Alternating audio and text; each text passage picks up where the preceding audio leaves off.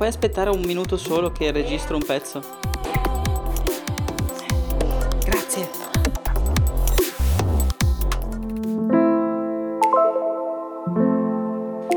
Ah, poi magari tu vedi un'ora e mezzo e pensi non ce la posso fare, troppo lunga. E invece sappi che una volta io ho ascoltato un'intervista di 5 ore ad uno degli sviluppatori di Doom che si chiama John Carmack. Quindi ce la puoi fare anche tu. E soprattutto ce l'ha fatta la nostra ospite, sempre col bimbo di 4 mesi in braccio. Allora, non so che fine farà questo archivio di pensieri ad alta voce. Adesso in realtà non capisco neanche quanto questa esperienza su questo pianeta sia influenzata da quello che abbiamo vissuto e quanto derivi invece da come siamo fatti. Non sappiamo neanche a cosa corrisponda un mix sano di frequentazioni tra vecchi conoscenti e quanto sia importante conoscere persone nuove, ce lo siamo chiesto più volte. Però una piccola certezza ormai ce l'ho. Per andare avanti nella vita abbiamo bisogno di persone coraggiose, e cosa c'è di più coraggioso che ammettere la nostra fragilità e debolezza? Oggi ti presento una persona che ha trovato un livello molto particolare di accettazione di quelle che lei chiama le sfumature della vita. Forse grazie alla sua esperienza con uno dei confini invisibili della nostra umanità, le traduzioni, oppure per seguire l'esempio di quello che le ha dato la sua famiglia, non lo so. In ogni caso, penso che lei sia la migliore ospite per quella che sta ufficialmente diventando la stagione di quelli che vanno oltre la logica del bianco e nero. Rachele Maggiolini. Sono partita da un paesino fuori Milano, in provincia di Milano Ovest, paesino dormitorio, che per carità è un po', un po' una tristezza, però sono partita lì da una famiglia con un fratellone, con una mamma e un papà. Non ho mai avuto un sogno, la cosa che mi contraddistingue da un, un po' di gente è che non ho mai avuto il sogno di diventare qualcuno in particolare, sai, tipo di fare la scrittrice o di fare qual... Ho sempre avuto dei sogni a, a ciclo, volevo fare, a un certo punto volevo fare la parrucchiera, volevo fare la redattrice, volevo fare la, la disegnatrice di fumetti di Topolino e quindi io sono partita andando per tentativi. Secondo me poi è, è un po' il, il, tema di tutta la mia vita, il tentativi, il provare cosa funziona e poi farsi distrarre da altri interessi e il provare altri interessi. Questa è un po' la partenza. Sono partita da Bareggio, che si chiama Bareggio, il paese dove, dove sono nata, dove vivevo, e sono arrivata adesso ad Amsterdam dopo un sacco di giri. Già lo sto annoiando, come vedete, il bambino che sbadiglia, annoiato dalla storia della madre. E sì, sono, sono stati un po' di giri tra Italia e mondo, avanti e indietro, avanti e indietro, fino a... Per adesso siamo qua, poi dove ci porta il futuro vedremo. Noi ci siamo conosciuti eh, perché all'epoca avevi un blog, un blog che si chiamava Blotite Acuta. Non so se si Se può lo ricordi dire. ancora. Eh beh, ma è indimenticabile. No, era l'epoca dei blog, era l'epoca in cui internet si stava aprendo e la gente si conosceva per il gusto di conoscersi, con i commenti nei blog degli altri di solito. E, e di solito erano commenti che erano positivi. E poi dopo abbiamo fatto un viaggio Mhm. e siamo andati a vedere un po' mezza Italia. Abbiamo fatto un viaggio in macchina con un paio di amici. Parlami un po' dei tuoi Mm. viaggi, della passione dei viaggi. Io ho finito l'università a Forlì e poi all'università diciamo che ho deciso di fare, al posto di fare l'Erasmus, di fare un overseas, quindi un, un programma tipo Erasmus ma internazionale. Sono finita in Nuova Zelanda per sei mesi nel 2007 e da lì questo è stato il primo momento svolta in cui mi sono detta, ah, ok, c'è un mondo più grande dell'Italia fuori e, e ci piace un sacco. E la Nuova Zelanda per me è una seconda patria, è proprio un posto del cuore in cui cerco di ritornare appena ho abbastanza soldi e abbastanza tempo. E poi l'altro momento di svolta è stato nel 2010, inso- ero- a quel punto ero tornata a Milano da- dopo aver fatto l'università a Forlì, ho avuto un incidente in bici, eh, sono stata investita, ho rischiato di perdere eh, la- la- la- la- la- la- l'attività motoria, il poter camminare e, e lì mi sono detta ok, forse non è, non è il caso di fermarsi a Bareggio, in quel momento vivevo a Bareggio. E quella è l'altra cosa che mi ha spinto a girare un po' il mondo. Quindi la Nuova Zelanda è stato il primo passo. Poi da lì io avevo un lavoro come giornalista per Elle, ovviamente a contratto a tempo determinato, partita IVA, assolutamente precario. Ho deciso che non volevo arrivare ai 30 anni con un lavoro precario che non mi dava neanche da vivere, quindi dovevo avere altri due lavori in aggiunta a quello. E quindi mi sono trasferita in Lussemburgo. In Lussemburgo dove non conoscevo nessuno, mi ricordo che sono arrivata abbastanza terrorizzata perché pur essendo il paese piccolo eh, pa- parlavano francese e tedesco che non sono le lingue che io conoscevo, quindi ho dovuto impararle, più il lussemburghese che ti raccomando impararlo. E sono stata lì un anno e mezzo eh, dove ho conosciuto un sacco di persone internazionali. In Lussemburgo ci sono praticamente 160 nazionalità rappresentate, un posto molto particolare. Qual è stata l'opportunità di andare a Lussemburgo? Cioè... Eh, ah no, io praticamente facevo questo, facevo la giornalista che non mi pagava abbastanza e in più facevo la, la traduttrice freelance per arrotondare. A un certo punto io trovavo clienti da, da, sola e a un certo punto i clienti c'è stato un periodo di secca in cui facevo fatica a trovarne e quindi ho iniziato a mandare curriculum in giro per cercare posti in Italia. In Italia sono state delle, delle avventure con delle agenzie di traduzione che mi dicevano che mi davano pochissimo, 200-300 euro al mese, insomma delle cose ridicole. Tra queste agenzie ho scritto a un'agenzia in Lussemburgo che mi ha preso Alexander, mi piace la storia del Lussemburgo, che mi ha preso e, e mi sono trasferita praticamente fa- facendo colloqui online, uh, quindi li ho visti virtualmente e poi mi sono trasferita non sapendo nient'altro, iniziando completamente da zero in Lussemburgo. E sono stata in questa agenzia che lavorava per le istituzioni europee, facevano la revisione di traduzioni per le istituzioni europee, emendamenti, leggi, eccetera. Um, sono stata lì per un anno e mezzo più o meno tu hai fatto un salto, tra virgolette, nel vuoto però anche loro l'hanno fatto, cioè anche loro si sono sì. fidati di questa che veniva sì. dall'Italia, per dire. Uh... Sì, sì, da questo punto di vista sono stata fortunata, perché io avevo come esperienza, avevo esperienza come traduttrice freelance, e questo è quanto, um, avevo esperienza come giornalista, loro hanno, insomma, sono fidati dell'esperienza che avevo, credo di aver fatto un test di traduzione come molto, eh, molto familiare come cosa da fare in tutte le agenzie, e poi però sì, hanno detto va bene, ti prendiamo senza fare una, un colloquio di persona, senza conoscermi di persona persona, non una cosa da poco. Ho preso l'aereo, non c'era l'aereo. ancora EasyJet, c'era Luxair, che era la, la, la, compagnia di linea del Lussemburgo, e, e, sono andata in Lussemburgo in 50 minuti di aereo, perché il Lussemburgo è vicinissimo all'Italia in aereo.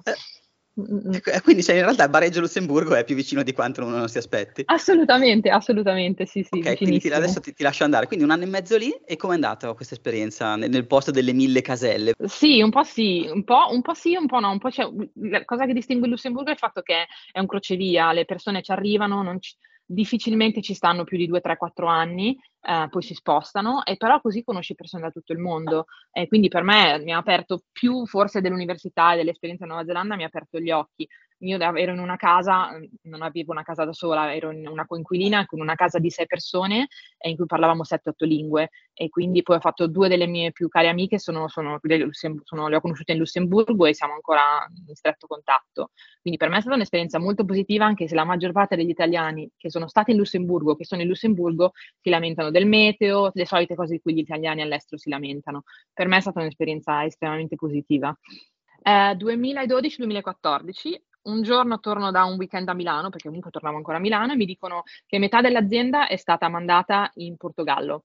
E quindi inizio a dire, ah ok, quindi metà delle persone sono state mandate a casa in Lussemburgo e vengono riassunte in Portogallo e in Romania perché costa meno.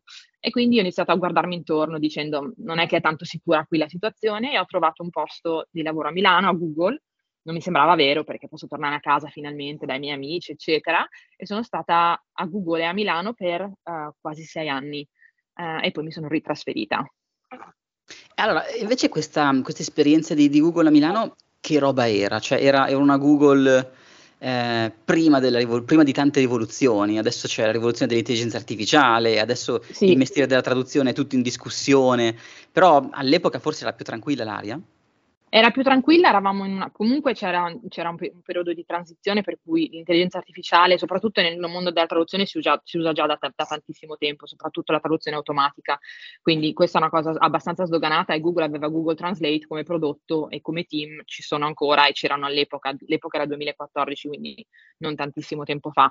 Però condiv- conviveva questo aspetto e poi c'era l'aspetto della traduzione vera e propria, per cui tu pensa a tutti tutti i prodotti di Google, Google all'epoca non lo sapeva, ma più di 140 prodotti, Google Cloud, Gmail, Calendar, uh, Google Home, tutte, le, le, tecnologie assistive, eccetera, questi devono essere tutti tradotti, i, capi- contenuti di marketing, i contenuti di help center, uh, i packaging dei prodotti che vengono venduti, eccetera, e quindi tu hai un team interno che si occupa di questo, come se fosse un'agenzia di traduzione interna Google, um, e è un team che traduce in tutte le lingue in cui Google è a disposizione, ovviamente lavorando con agenzie di traduzione esterne, e però hai del, un lavoro di um, controllo della qualità e quindi di gestione di queste, di queste, traduzioni interno, io mi occupavo di quello per l'italiano.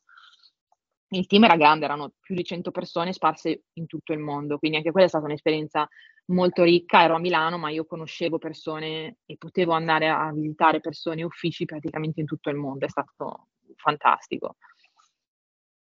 Fantastico rispetto alle altre esperienze, che differenza c'è? Cioè, se dovessi dire lavorare in una multinazionale tipo Google rispetto a, ad aziende normali, che differenza c'è? Per me la differenza più grossa, vabbè, la componente umana, per cui ehm, è stato molto formativo avere colleghi da tutte le parti del mondo. Uno dei colleghi è diventato mio marito, ci siamo conosciuti, lui era responsabile della lingua russa a Mosca, ci siamo conosciuti durante un viaggio di lavoro e alcuni dei miei più cari amici li ho conosciuti nel mio team iniziale. Eh, quindi quella componente umana che una, multinazionale ti dà quasi di default perché so, appunto hanno sedi in tutte le parti del mondo. L'altra componente per me che era importante era l'autonomia, cioè a me ci, ci diceva questo è il tuo obiettivo, il tuo obiettivo è assicurarti che la qualità di tutte le traduzioni in italiano sia buona, impari, capisci tu come farlo, lo fai tu, non ti supervisioniamo, non, non, è, non, non ti senti controllato e ti senti molto autonomo. Um, all'inizio si spaventa molto perché all'inizio io non avevo nessun tipo di competenza, io venivo dal mondo della traduzione come traduttrice e massimo revisore, questo era un lavoro più di gestione del programma e, e, quindi il fatto che tu devi cercare di capire come gestirlo, cercare di trovare il tuo modo di gestirlo che è diverso dal tuo collega russo, dal tuo collega turco, per me è stata un'esperienza che mi ha insegnato moltissimo. Quindi eh, ti sei portata via un, il pezzo più importante di Google, te lo sei portato via, diciamo. E qui siamo a posto. Esatto. e qui ci puoi raccontare un po' com'è andata l'avventura con, con tuo marito? Perché io so un po' di, di parti rocambolesche, mm. di come vi siete sposati, eccetera. Non so se c'è sì, voglia infatti. di raccontarci questa, questa avventura. Sì, sì. Sì, sì, ci siamo conosciuti noi una volta all'anno più o meno, eh, tutto il team internazionale si incontrava in California, a Mountain View, che è dove c'è la sede principale di Google. Quindi il primo viaggio che ho fatto, il primo anno che, siamo, che ho iniziato a lavorare, lui ha iniziato lo stesso anno, ci siamo trovati, ci siamo conosciuti a Mountain View um, e poi abbiamo iniziato a trovarci. Io sono andata la prima volta, eh, il primo viaggio che ho fatto è stato a Mosca per andare a visitarlo, um, quindi prima volta a Mosca, prima volta in Russia, prima volta a vederlo di persona senza avere la dimensione lavorativa. E poi da lì per i successivi tre anni abbiamo continuato a vederci un po' in, ovunque, eh, Stati Uniti quando andavamo per lavoro, lui veniva in Italia, io sono andata in, in Russia più volte innamorandomi tantissimo della Russia perché insomma è un posto molto, a parte, a parte quello che succede adesso, ma molto interessante, um, finché a un certo punto nel 2019 ci siamo detti vabbè allora cioè, o continuiamo così che non ha molto senso oppure facciamo, troviamo qualcosa. E quindi a quel punto tutti e due avevamo un lavoro che era legato al territorio. Io responsabile della lingua italiana, lui responsabile della lingua russa, non si poteva eh, lui trasferirsi da me o io trasferirmi da lui. E quindi abbiamo deciso di... Intanto Alexander si è addormentato. Bellissimo. È, annoio- è annoioso, anno- annoiato totalmente dalle mie... Ci mettiamo il ronzio, ce l'ho già la registrazione dei, delle la vo- rossate. La voce costante, stavi praticamente come esatto. se tu facessi una lettura. Esatto, e quindi abbiamo deciso di, di, puntare su Dublino. Dublino è dove c'è la sede europea di Google. Io ho trovato un lavoro a Dublino, a Google, ehm, e Mark si sarebbe trasferito a Dublino eh, seguendomi. Quindi facciamo richiesta di trasferimento. Nel frattempo ehm, avevamo deciso di sposarsi e, e a quel punto scoppia la pandemia, più o meno, nel momento in cui è scoppiata la, la, la, l'emergenza Covid, noi siamo andati a sposare a Copenaghen, che è la Las Vegas dell'Europa, che è una cosa che non sapevo, dove è molto facile sposarsi, quindi in una settimana, due settimane riesci a organizzare tutto, eh, mentre in Irlanda devi aspettare, eh, dopo aver fatto richiesta di matrimonio, devi aspettare tre mesi, è una, una, cosa molto tradizionale, in Italia diventava troppo complicato, quindi abbiamo scelto Copenaghen. Quando siamo tornati dal viaggio quindi a Copenaghen vi ha sposato un sosia di Elvis? O c'era... Mm, no, no c'era una, una, una funzionaria comunale personale molto molto tenera, molto dolce, però una cerimonia di 5 minuti, una roba velocissima, capito? Uh, comunque molto piacevole. Eh, quando siamo tornati dal viaggio di nozze in Spagna, eh, io sono tornata a Dublino e lui è tornato a Mosca con l'idea di, ok, stavamo processando tutti i documenti per fare il visto e lì è scattata il lockdown ovunque, in Russia, anche in Irlanda, e da lì in poi non ci siamo più visti per sei mesi. In quel, pu- in quel momento hanno, stop- hanno smesso di um, processare tutte le richieste di visto e han- ci hanno messo un sacco di tempo per recuperare. A quel momento è stato più facile per noi trovare un lavoro in Olanda, eh, dove comunque i visti venivano ancora processati, e trasferirci tutti e due in Olanda, piuttosto che aspettare che a Dublino riuscissero a, ri- a ricominciare con, a processare le richieste di visti. Quindi questo è stato il giro rocambolesco che abbiamo fatto. Ma quando parli di lavoro in Olanda significa all'interno di Google o comunque no, a quel punto A quel punto una mia amica mi ha girato un lavoro a Netflix. Netflix ha un dipartimento di traduzione simile a Google perché tutte le aziende grosse hanno questo tipo di struttura. Um, io ho fatto domanda, ho fatto i colloqui poco prima, tipo il 22 di 23 di febbraio, poi ci abbiamo messo un sacco, hanno, ci hanno messo un sacco ad assumermi, tipo credo che mi hanno dato l'offerta ad aprile e poi a luglio quando si poteva cominciare a viaggiare di nuovo mi sono trasferita qua e Marca che si è trasferito dalla Russia in quel momento. Ma adesso anche lui lavora a Netflix? No, lui adesso lavora a Booking, ha fatto per un po' di tempo freelance, poi ha lavorato per una startup qui e poi si è trasferito a Booking, che è un pochino più grossa come, come situazione qua. È una, un'azienda olandese, quindi i quartieri generali ce li hanno qua. Ma da come la racconti sembra che, cioè, tipo, voi siete cioè, i, supereroi del vado dove voglio nel mondo e, no. e trovo una soluzione al volo in due secondi. Cioè, sembra molto facile da come la racconti. No. E quali sono le, le, difficoltà di questo tipo di, di approccio alla vita, ecco? Quando lo fai, cioè quando ci sei, le difficoltà è che non, il concetto di casa non esiste più eh, ne stavamo parlando l'altro giorno con Mark, eh, non sappiamo esattamente cioè, cos'è casa. Adesso sì, abbiamo casa qui, abbiamo un bambino qui, però casa è un concetto un po' astratto. Io non, non mi sento tanto a casa in Italia, tanto a casa qui, non so, è un, è un, faccio fatica a capire che cos'è casa.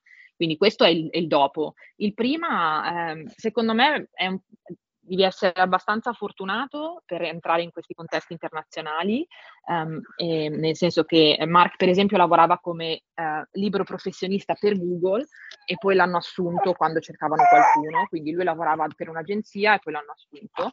E, ehm, e io ho avuto fortuna nel senso che un amico di mio fratello lavorava per Google e a Google c'è la possibilità di fare, um, di mandare curriculum di colleghi o di persone e quindi io ho avuto la possibilità di avere il mio curriculum um, rivisto dal, dal, mio manager, uh, in, diciamo con una corsia preferenziale. L'unica preferenza era questa, quindi era una, un tipo di referenza, poi col, i colloqui li fai come tutti gli altri, però diciamo che avevi un contatto interno che ti aveva aiutato a metterti in contatto con il tuo, con il tuo manager.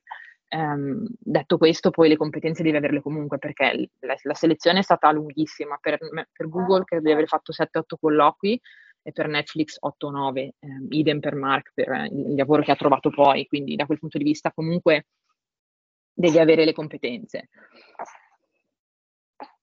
E, um, a proposito di competenze, ti volevo portare su questo qua mondo dell'intelligenza artificiale. Tu prima mi hai mm-hmm. detto che effettivamente eh, era già sdoganato, però la realtà mm-hmm. è che la qualità di Google Translate rispetto a un DeepL o non sì. so come lo pronunci, era già mm-hmm. appena uscito di pelle, comunque era già tangibile e adesso, eh, anche se non ti fa una vera e propria traduzione, però un chat GPT ti fa ehm, un, una lingua di uscita mm, molto mm-hmm. più piacevole, molto più lineare, anche mm-hmm. se non è una vera traduzione.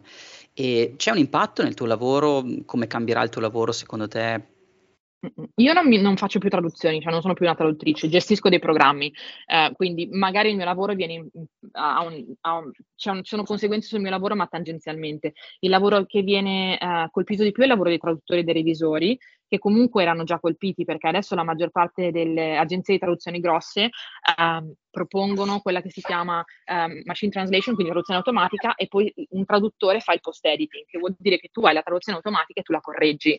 Eh, le correzioni ovviamente erano grandi quando i, gli, i, sistemi di traduzione automatica non erano questo granché, se tu vedi di pelle adesso, anche con lingue come il giapponese e il russo, c'ha un output che è incredibile, cioè le correzioni che tu fai sono minime e quindi l'importo che tu guadagni per fare quel lavoro è minimo.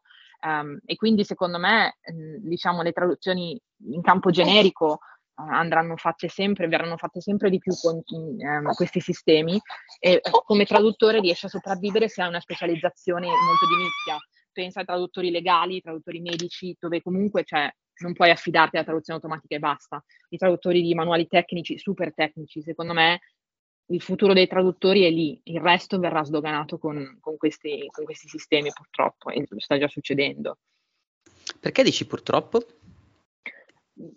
Beh, perché io ho sempre una, quando parliamo di tecnologia, quando, quando rifletto sul mondo della tecnologia, la maggior parte delle persone dice è un, è un, il progresso è inevitabile. È vero che da un certo punto di vista è inevitabile, ma da un certo punto di vista può essere controllato. Cioè, certo, io ho questa tecnologia, ma posso decidere come e quando usarla. Se questa tecnologia, um, um, le, le, conseguenze di questa tecnologia è ridurre i posti di lavoro, uh, ridurre le tariffe e, e, e, i tipi di salari che vengono dati a, a questi professionisti, um, lo puoi fare, ma non è una scelta obbligata.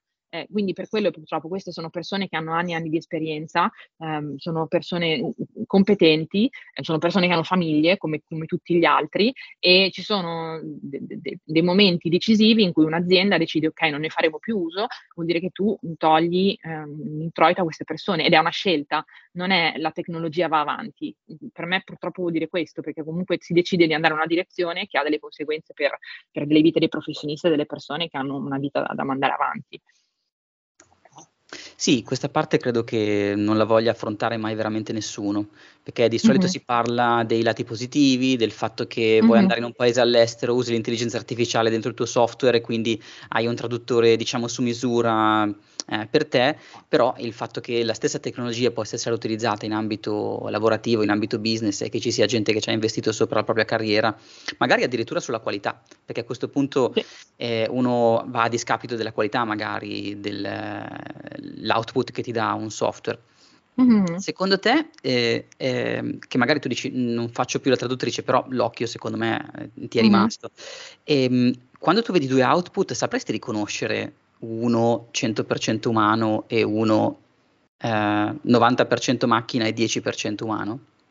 Dipende. Secondo me ormai no. Mi ricordo che un una volta Mark mi aveva mandato un articolo, ehm, in russo da leggere per puro interesse personale e io l'ho buttato su Google Translate, era chiarissimo, c'erano dei problemi evidenti. L'ho buttato su DeepL ed era veramente difficile riconoscere degli errori. Quindi secondo me mano a mano che le le le la traduzione automatica migliora e i sistemi migliorano diventerà sempre più difficile, soprattutto su lingue dove tu hai, ehm, come l'italiano e il francese che sono un da un punto di vista più semplici, ma c'è anche un database a livello ehm, a livello mondiale di contenuti molto più grosso.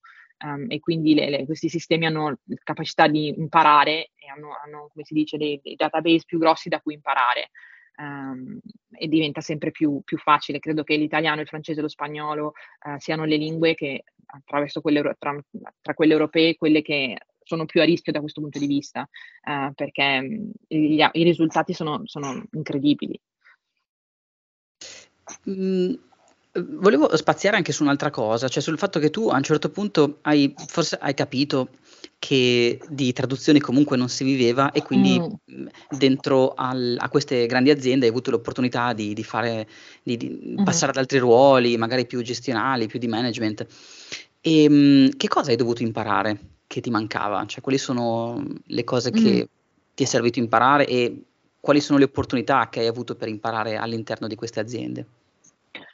Una cosa è imparare a, a gestire invece di fare, che, è, che ha, è, una cosa positiva perché è importante sapere gestire senza fare, ma eh, per una persona che è appassionata di traduzione o di un qualsiasi lavoro che tu hai imparato, rimuoverti dal processo è una cosa che ti lascia un po' di amarezza.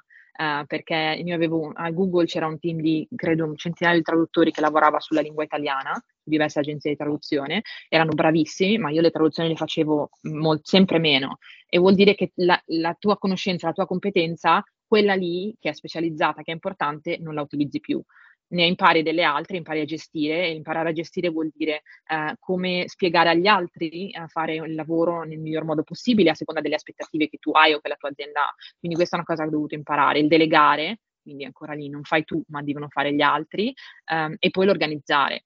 Eh, come traduttore tu organizzi il tuo lavoro, come responsabile della lingua italiana o program manager che è quello che faccio adesso, organizzi il lavoro di altri e quindi c'è tutto un aspetto di uh, interazioni personali che devi imparare a capire imparare a gestire. In fondo sei tu, non sei tu che produci il risultato, ma sei tu che aiuti gli altri a mettere insieme tutti i pezzi del puzzle per produrre il risultato, che è una cosa molto più difficile, eh, non tanto dal punto di vista del processo, perché i processi li costruisci senza problemi, ma dal punto di vista delle interazioni, perso- delle interazioni e delle relazioni. Sono sempre delle dinamiche che sono personali, per cui come fai a far lavorare bene delle persone in generale, persone che sono di culture diverse, su uh, continenti diversi, con priorità diverse, personali e anche a livello dell'azienda, eccetera. Quindi quella è una cosa tutta nuova che come traduttore e revisore lavori da solo non hai. E tu come fai? Mhmm, io sto imparando perché io sono una persona, ehm, che se c'è il processo andiamo, facciamolo, no, mhmm, per me la componente il il capire le motivazioni degli altri e cercare di fare leva sulle motivazioni degli altri è una cosa che è venuta dopo. Cioè il processo è la cosa più semplice, io pensavo che fosse la cosa più complicata da costruire. In fondo tu organizzi un lavoro ed è facile, capisci qual è il problema, capisci qual è la soluzione. Il problema grosso non è il trovare la soluzione, ma è lo spiegare agli altri che quella è la soluzione giusta quindi devi essere in grado di motivare la soluzione che tu hai trovato e poi chiedere il loro aiuto, cioè gli altri hanno dieci altri tipi di progetti perché devono aiutare te e quindi devi cercare di imparare a conoscere le motivazioni degli altri, um, le priorità degli altri e anche imparare a relazionarti um, a livello di team, quindi in un gruppo, ma anche ad uno ad uno. Ehm, Maschi contro femmine esiste o è solo una cosa italiana, cioè anche all'estero? Io, io non l'ho mai vista, altri miei colleghi italiani e esteri me, l'hanno detta, l'ho vista forse un paio di volte, però io non mi sono mai sentita sminuita um, in un contesto lavorativo recentemente in quanto femmina. No, e forse sono stata fortunata in questo senso. Altre persone me, me l'hanno detto, insomma, hanno, hanno visto o hanno vissuto situazioni del genere. E, ehm, e, adesso che sei mamma, c'è differenza secondo te? Ci, stai vedendo delle differenze rispetto a prima? O... Io sono ancora in maternità, quindi il dopo non lo so, vedremo com'è. Um, non ho idea, quindi magari facciamo una seconda parte in cui ti dico com'è quando si ritorna al lavoro dopo essere mamme. e fino a quando puoi rimanere in maternità? Io sono stata fortunata, in Olanda sono quattro mesi, del, lo Stato paga e a me hanno dato un anno, eh, quindi io sono in maternità fino a febbraio, da febbraio a febbraio praticamente. Basta. Io non ti chiedo altro. io lavoro in partita IVA, quindi non esiste. eh, la partita IVA l'ho avuta per tanto tempo in Italia e non, esatto, so esattamente quali sono le condizioni. Mm-hmm. Sì, eh, diciamo che mh, mm, eh, a volte è una scelta, a volte, a volte no. Eh, quindi Mm-mm. diciamo che se te lo puoi permettere è uno stato di welfare, a volte, a volte è comodo. Sì. E, mh, mm, eh, ti senti di aver fatto degli errori o ti sembra, cioè, la, la parte degli sbagli? Io vorrei parlare di questa cosa perché io vedo che in Italia eh, c'è ancora questo pudore gigantesco nel parlare mm. dei propri errori pubblicamente. E mm. perché siamo in una piccola società in cui o sei vincente e dimostri di essere vincente, mm. o se no ehm, o se no è un problema, perché quando parli delle tue debolezze o dei tuoi errori passati o delle cose che hai imparato, magari sul social network, che è l'ambiente che frequento un po' di più, eh, mm. noto delle ondate di applausi, cioè bravo, finalmente qualcuno mm. che parla delle proprie debolezze, mm. eccetera, eccetera, e poi però in realtà il feedback che magari hai sul lavoro o ehm, negli ambienti così che toccano per certi versi il social network in realtà non è sempre così positivo. Mm-hmm. Cioè io proprio noto questo grande pudore nel parlare degli errori personali. Mm-hmm. Che ne pensi? La prima cosa che mi è venuta in mente è che eh, sto sperimentando in questi mesi il fatto che non si parla di errori e di difficoltà come mamme. Cioè anche le mie amiche eh. non mi hanno spiegato, non mi hanno detto, se non dopo aver sentito la mia esperienza, delle loro difficoltà e dei loro errori. Um, quindi quella è una cosa che mi ha colpito molto perché io sono una persona molto trasparente e per me non è stato tutto rose e fiori, sono stati dei mesi difficilissimi um, e invece l'immagine che avevo dalle mie amiche, anche le più vicine, era che il mondo della maternità era tutto perfetto, no? un miracolo, bambino fantastico, eccetera. Quindi mi sono sentita sbagliata, inadatta, fuori luogo, perché per me l'esperienza non era quella. Um, quindi secondo me è anche importante parlare di errori non solo dal punto di vista professionale, ma anche errori e, e sbagli e, e, dubbi anche dal punto di vista personale nella propria vita. Poi sbagli sì, ne ho fatti un sacco al lavoro, errori grandi più, grandi più piccoli, nella vita personale più grandi più piccoli. La, il, mo- il modo in cui cerco di superarli sono sempre stata molto aperta, quindi se me lo chiedi, se i miei amici me lo chiedono, io sono molto aperta. Il modo in cui cerco di superarli e di viverci è che comunque gli errori ti portano dove tu sei arrivato adesso, no? Eh, e quindi forse non sono degli errori, sono dei momenti di crescita, dei momenti in cui tu hai imparato a confrontarti con dei limiti o con, o con dei valori che hai riscoperto, che hai scoperto che devono essere più importanti di altri. Um, quindi non, non, non mi pesa così tanto, se guardo in, indietro e penso agli errori che ho fatto non mi pesano così tanto perché penso mi hanno portato qua e qua per adesso mi va bene, capito? Sono contenta qua. Secondo te esistono le persone cattive?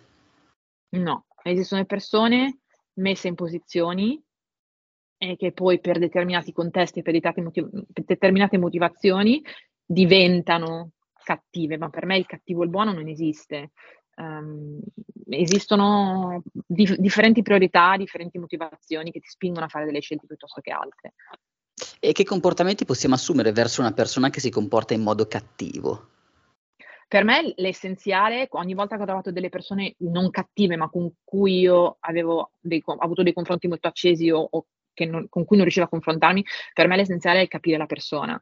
Eh, ed è una cosa, quando è una persona con cui tu non sei allineato è una cosa difficilissima da fare eh, e quindi cercare di capire quali sono le sue motivazioni, quali sono, eh, il, qual è il contesto in cui vive in questo momento, in cui è cresciuto e, e, quello è un lavoro di una lentezza allucinante, però è anche il lavoro che ti permette di comunicare con questa persona.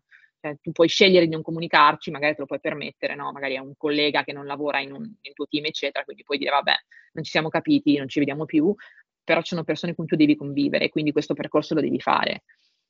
Che differenza c'è tra comunicare e tradurre? Questa è una bella domanda. Beh, comunicare, mi viene a dire che comunicare è, è qualcosa che um, nasce dentro di te. Tradurre è qualcosa che nasce dentro qualcun altro e tu l- aiuti a comunicarlo ad altri. Quindi il tradurre è sempre un, un passo dopo il comunicare. È comunque comunicazione, ma tu veicoli il messaggio di qualcun altro.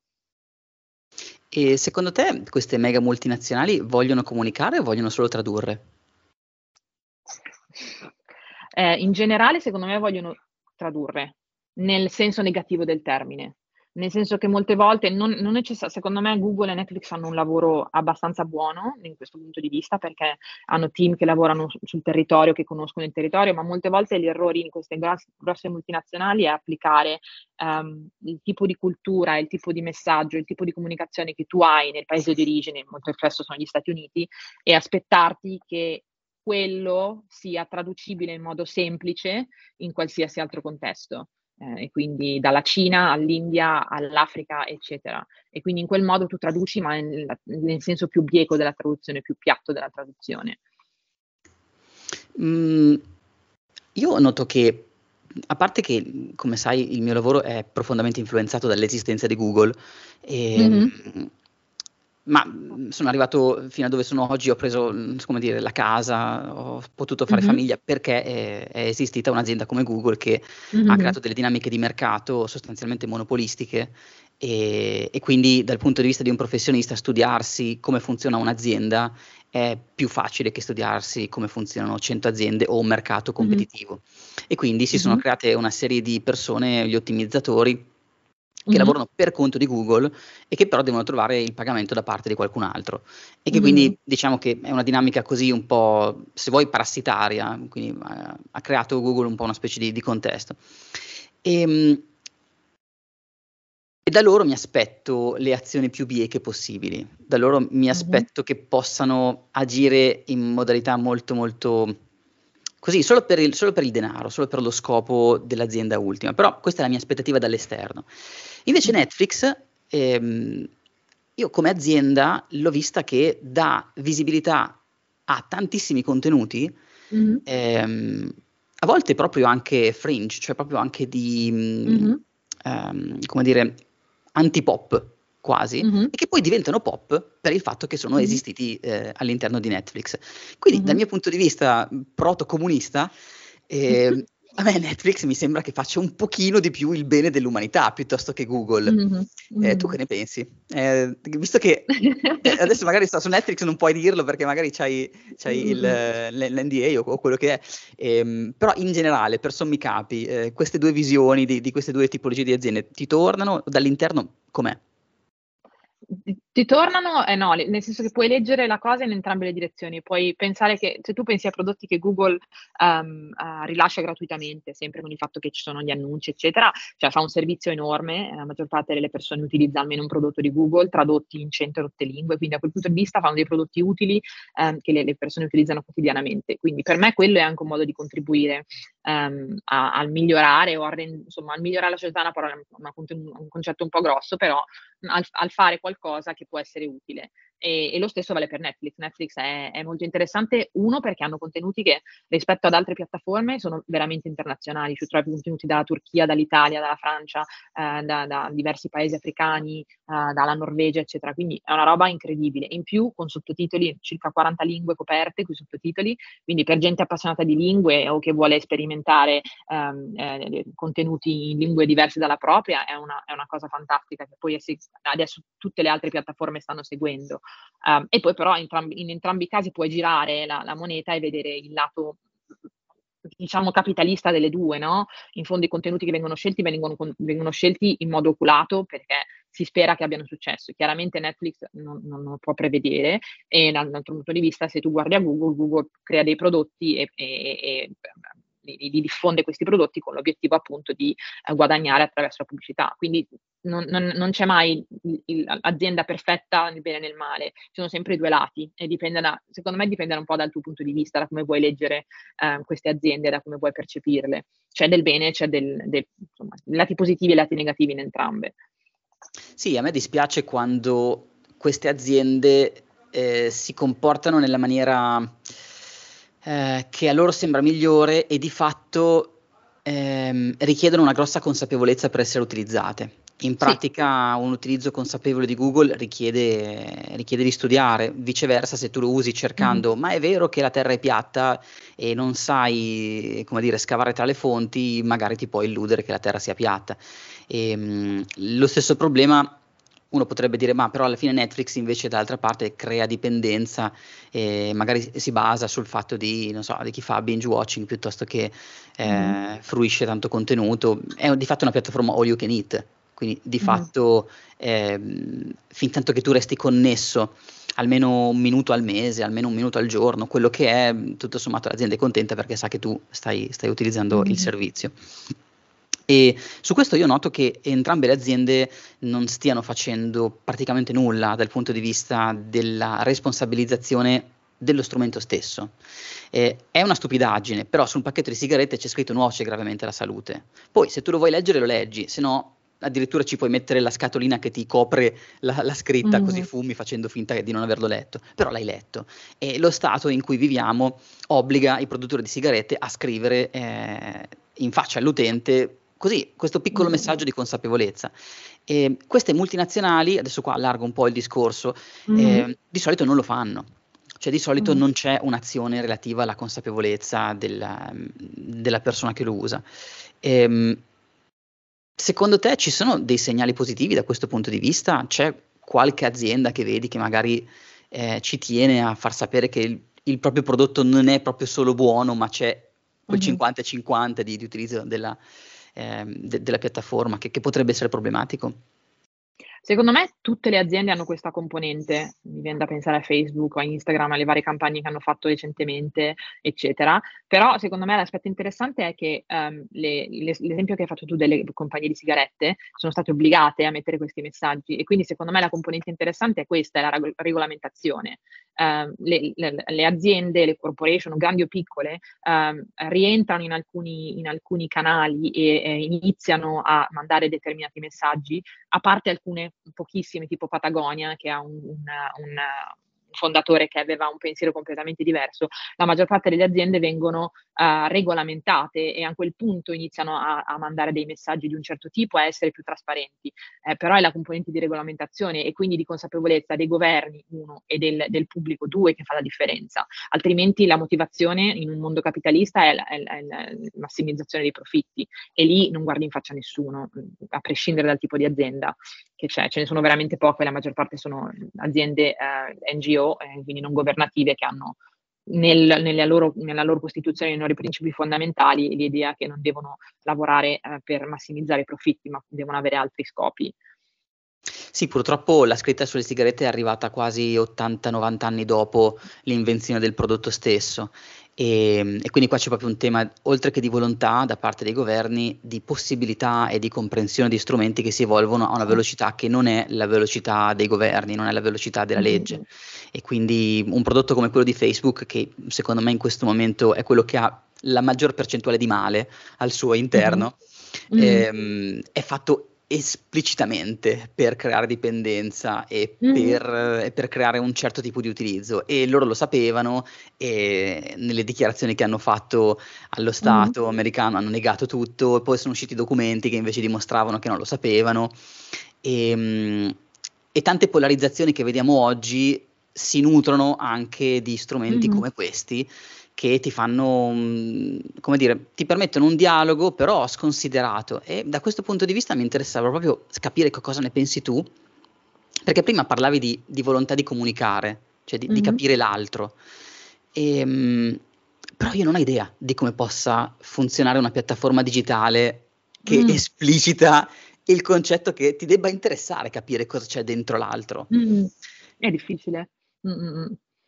Cioè, sono, c'è un, mi pare uno dei un fondatore di, non mi ricordo più come si chiama, ehm, un programma, un podcast che ascolto sempre, e lavorava a Google e praticamente si è fatto questa domanda, no? Cioè ci sono queste piattaforme che fondamentalmente um, um, accentuano gli estremismi e quindi come costruire dei social network o un sistema dove gli estremismi non vengono accentuati ma si aiutano le persone a comunicare. La, la, la risposta che mi sono data io, le, ascoltando i, i suoi podcast e gli interventi che diverse persone facevano, è che secondo me il, il, il, sistema dei social network non, non, ci, non, esiste, non può essere, esistere un social network buono. Um, secondo me capisci l'altro um, con delle forme di, di, interazione lente, tipo i blog che avevamo all'epoca, cioè all'epoca ti, ti, mettevi a leggere, leggevi dei post lunghissimi e poi rispondevi, c'erano delle risposte motivate, cioè perdevi del tempo per conoscere quella persona. E adesso, com- per come sono disegnati i social, eh, le interazioni sono molto veloci um, e quindi non, non, non, perdi del tempo per conoscere una persona. Sono molto veloci, uno, e, e, e due, tantissime persone cercano di fare profitto eh, sull'interazione nei social e quindi c'è la dinamica l'aspetto economico che entra nel, nel, nella relazione e che la rende meno, meno, spontanea perché c'è sempre un obiettivo economico um, e quindi secondo me non, non, è difficile pensare a un, a un, social network che aiuti le persone a comunicare.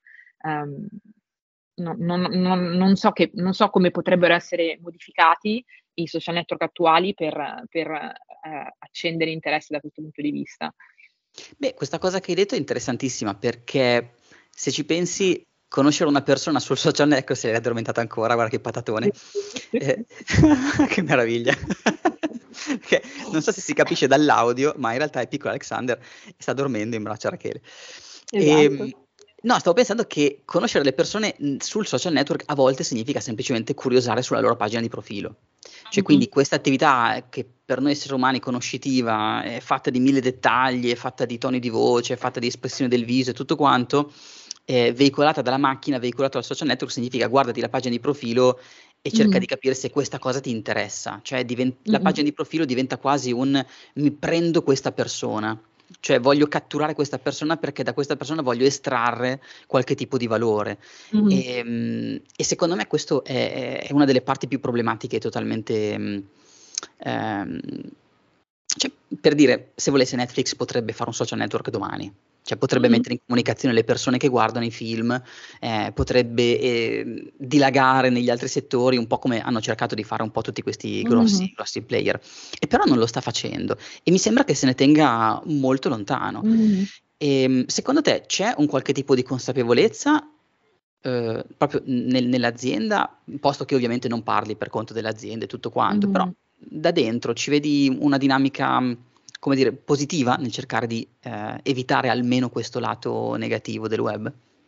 Secondo me è molto chiaro eh, internamente e anche esternamente che l'obiettivo di Netflix è fare contenuti, cioè non, non vogliono um, fare intrattenimento.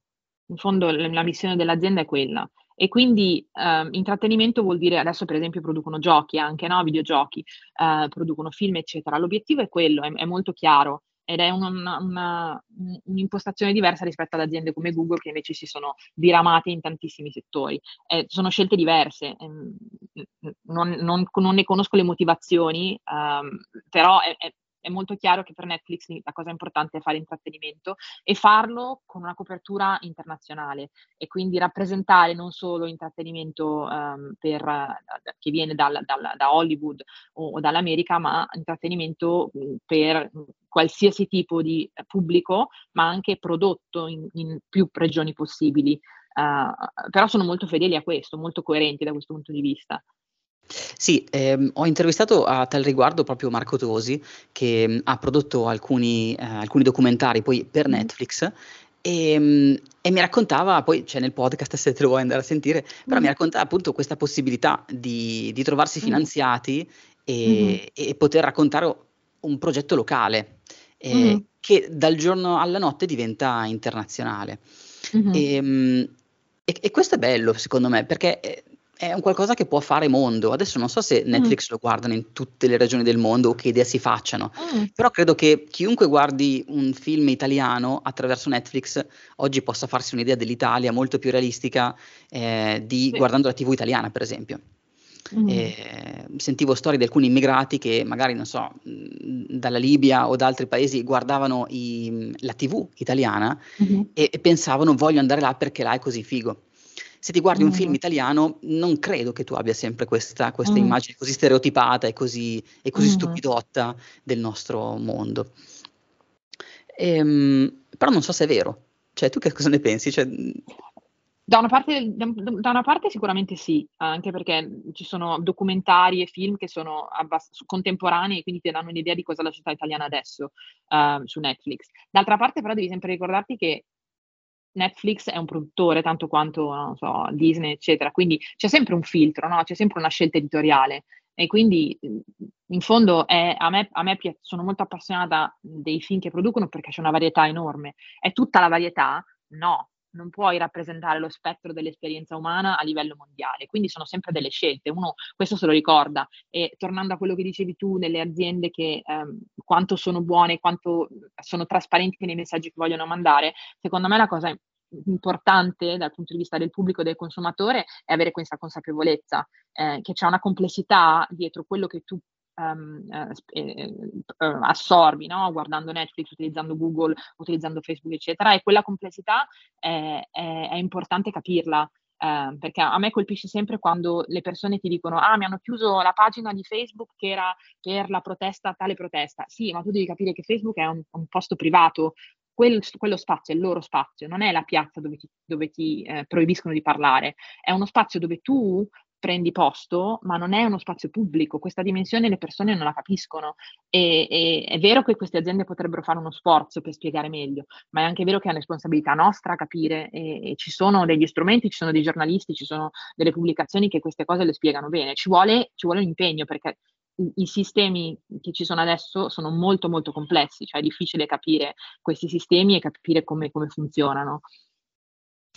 Sì, diciamo che purtroppo tu e io eh, li capiamo, mm, e anche Lisa, eh, li capiamo perché siamo un po' nonni di internet e quindi mm-hmm. sapendo noi cosa significa avere un dominio e registrare un dominio, allora mm-hmm. capisci bene che una gestione di, di, un DNS ti dà un certo tipo di libertà sui contenuti che mm-hmm. ricade sempre all'interno delle leggi statali nelle quali quel dominio certo. è registrato, però hai di fatto una libertà anche sui contenuti molto molto importante. È un po' come se la gente avesse scambiato la libertà di poter scrivere quello che voleva sul web che abbiamo conosciuto noi mm-hmm. all'epoca, eh, con la possibilità di essere letto e visto, eh, perché mm-hmm. di fatto l'algoritmo ci pensa lui a metterti di fronte mm-hmm. alle palle degli occhi delle persone che... Beh, non è neanche più vero però, cioè che secondo me in questo momento ah. i social network stanno, la- cioè soprattutto Facebook come citavi prima, non sta lavorando a far dare visibilità a quello che scrivi in maniera così semplice, ormai è veramente difficile mm. in- incrociare contenuti anche quando tu stesso sei molto attento a selezionare selezionare chi segui, chi non segui, perché la maggior parte della roba è ADV,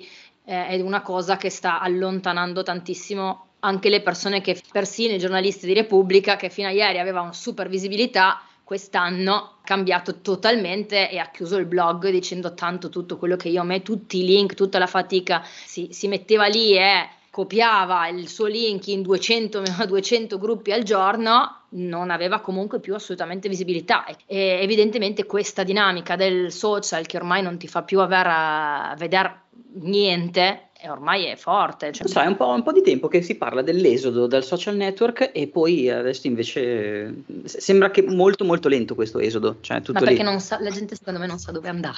Per me il passo successivo a quello che diceva Elisa è esattamente quello, che allora la, la, il problema non è trovare il social network giusto, è capire come mantenere i contatti o come coltivare i contatti con gli altri, come relazionarti agli altri. Eh, I social network fondamentalmente sono un veicolo, no? tanto quanto i blog erano un veicolo e adesso non funzionano più perché sono veicolati da altre priorità e quindi le persone si sono trovate sono, trovano in un posto dove, in un momento dove è difficile conoscere persone dal vivo perché i centri sociali non ci sono più, non funzionano più come una volta, eccetera. Eh, è difficile conoscere persone online per il motivo che abbiamo appena spiegato e quindi sei un po' perso, ma il, il perdersi non è tanto un problema relativo all'internet, è un problema relativo al come ti relazioni con gli altri e secondo me la, la chiave è appunto in tutti i percorsi che fai, scegliere le persone a cui sei più affine, con cui ti sei trovato e continuare a coltivare quei rapporti, che siano tramite Telegram, Facebook, eccetera, non importa. L'importante è mantenere il legame e secondo me è quella la cosa difficile a prescindere dall'epoca in, tu, in, cui tu sei nato e cresciuto, perché lo vedi nei tuoi genitori e lo vedi nei, nei, nei, tuoi, nei miei nipoti, per esempio. E, e, e, quello è un impegno che tu devi avere ed è un impegno che devi avere costante, perché altrimenti le relazioni si sfaldano. È facile entrare in una relazione superficiale con queste persone sì. nuove, facilissimo. Mm-hmm. Eh, sia andando a fare la spesa che, che, accendendo mm-hmm. un social network. E poi però per passare allo stadio successivo, invece, quello della condivisione, quello del eh, capire se abbiamo voglia di mangiarci una pizza assieme oppure no, mm-hmm. per esempio, eh, vedo proprio che c'è come un, una specie di alone di paura nella gente, nel, nell'incontrarsi, nel fare. E, e, vedo che si creano questi cerchi sempre più ristretti, non so, quelli che hanno mm, la pubblica assistenza vanno a mangiare con quelli della pubblica assistenza, mm-hmm. eh, quelli che sono magari nel circolo religioso escono con quelli del circolo religioso, cioè si creano come dei muri nella società che, boh, forse io sto diventando vecchio, eh, magari sui, sull'orlo dei 40 anni questo è quello che si mm-hmm. vive, non, non ho idea. Però io non me la ricordavo così la società, cioè non, non mi ricordavo che fosse così difficile mm, rimanere, tipo, non so, tu adesso sei ad Amsterdam, riesci a conoscere persone? Ad Amsterdam. È faticoso. Alexander si è spaventato. No, è faticoso. La dimensione interessante è che per te tu vedi. Oh no. Ha detto che è difficilissimo conoscere persone per lui ad Amsterdam.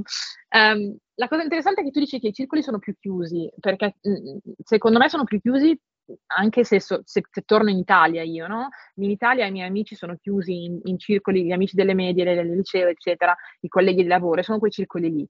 Uh, qui i circoli non esistono, cioè ti metti molto più tempo perché vivi all'estero a creare un circolo e il circolo di solito è un circolo che si crea in modo un pochino più casuale perché non sono gli amici, sì, magari c'hai gli amici del lavoro, ma magari sono due, poi li metti insieme quelli che hai conosciuto, che ne so, in palestra o, o su internet, perché poi utilizzi delle app anche qui per conoscere persone con i tuoi stessi interessi. Quindi qui è molto più fluido, è l'altro lato della moneta per cui è difficile fare, legarti a persone non perché le persone hanno paura o sono chiuse nel loro circolo, ma perché non ci sono circoli e le persone sono in continuo movimento, um, un po' spiazzate dal fatto che non è, il, non è la loro madrelingua, non è l, l, la loro, il loro paese d'origine, eccetera. Um, il risultato fondamentalmente è sempre lo stesso, le relazioni che tu hai dopo i 40 anni sono poche um, e sono ancora meno quelle importanti e profonde. Um, però non so quanto è dovuto alla chiusura dei circoli o il fatto che è più faticoso dopo una certa età stabilire delle relazioni e conoscere persone, perché tu andavi in università ne avevi tipo 20-30 persone nella tua classe ed erano 20-30 potenziali amici. Adesso, a parte l'ufficio, dov'è che vedi così tante persone? Un modo così costante da stabilire una relazione? Sì, mhmm, leggevo su qualche blog americano eh, che loro hanno tutte delle strategie per incontrare persone, cioè ci sono proprio anche gli how-to che ti spiegano, allora sei in un posto mm-hmm. nuovo, ecco cosa devi fare, prova il circolo di yoga, eh, prova a dire due parole simpatiche alla, alla cassiera del, del, bar tutti Tango, i giorni. arrampicata. Mm. Esatto, fai, esatto. fai gli sport. Esatto. Però voglio dire, ehm, nel, nel, tuo caso, nella tua realtà, cioè quello che stai vivendo tu oggi ad Amsterdam, in che senso dici che è più fluido perché non ci sono i circoli? Cioè, com'è la vita lì? Beh, noi siamo arrivati in, in pieno Covid, quindi era, avevamo due, due, amici di numero una, una, mia amica e il suo compagno e quello è stato il nostro inizio, per il resto non conoscevamo nessuno, quindi già quella è una difficoltà. Poi è arrivato lui, è un grande amico di tutti, Alexander. Uh, quella è stata la prima difficoltà. E poi gli amici te li fai partendo dal lavoro, fondamentalmente quella è la cosa più semplice, no? Um, quindi conosci dei colleghi e poi i colleghi ti introducono degli amici. Una volta che superi il livello del lavoro eh, diventa il, il, il, Wild West, per cui non sai esattamente come stabilire delle relazioni.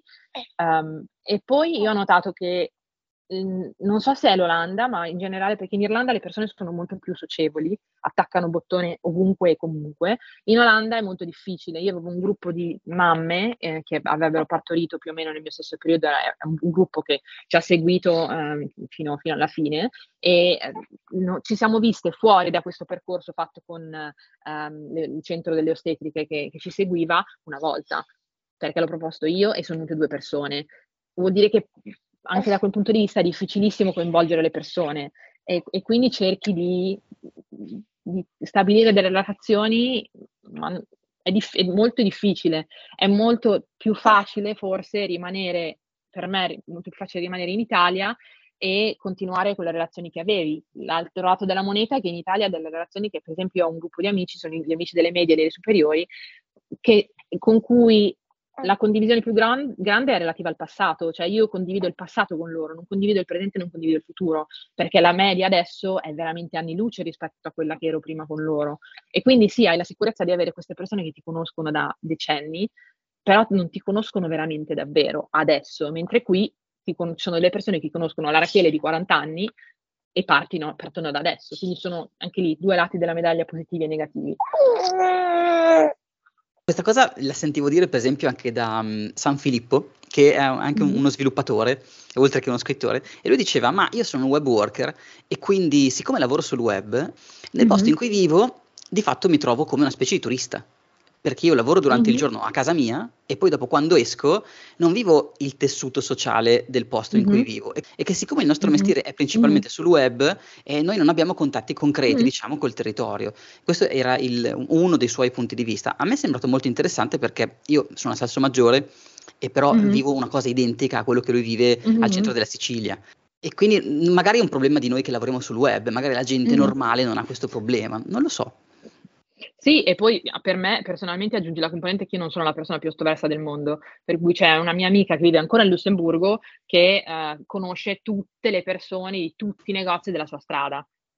Perché? Perché vai a comprare, ci parla, fa, fa amicizia, ci torna una volta alle tre e quindi lei stabilisce relazioni così e alla fine il quartiere la conosce. Lei va in giro ed è una persona conosciuta nel quartiere. Io sono introversa, metti, il, ragazzo del, del, del, ristorante Thai qua di fianco a noi continuiamo ad andare ma non si ricorda di me, perché sono una persona introversa e sono timida e non si ricorda di me. Mm, secondo me è anche probabilmente mm, come dire, una mancanza di, di, saper fare del tizio che lavora al ristorante sì. Thai, perché non è possibile che vengo lì ogni giorno, non ti, veramente non ti ricordi di me.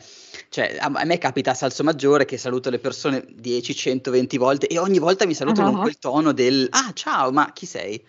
E, Fantastico. Capito? E, ma come chi sono? Vengo qua, cioè più o meno c'è una relazione, no? E invece no, cioè, è proprio come se non, non, ci fosse la volontà di costruire delle, delle relazioni magari anche estemporanee. Quindi ogni volta che sono qua io saluto la gente per strada e a me qua non mi saluta nessuno ma mm-hmm. molto raramente capita che qualcuno mi riconosca. Ormai sono qua da quattro anni, non mm-hmm. esattamente cinque minuti.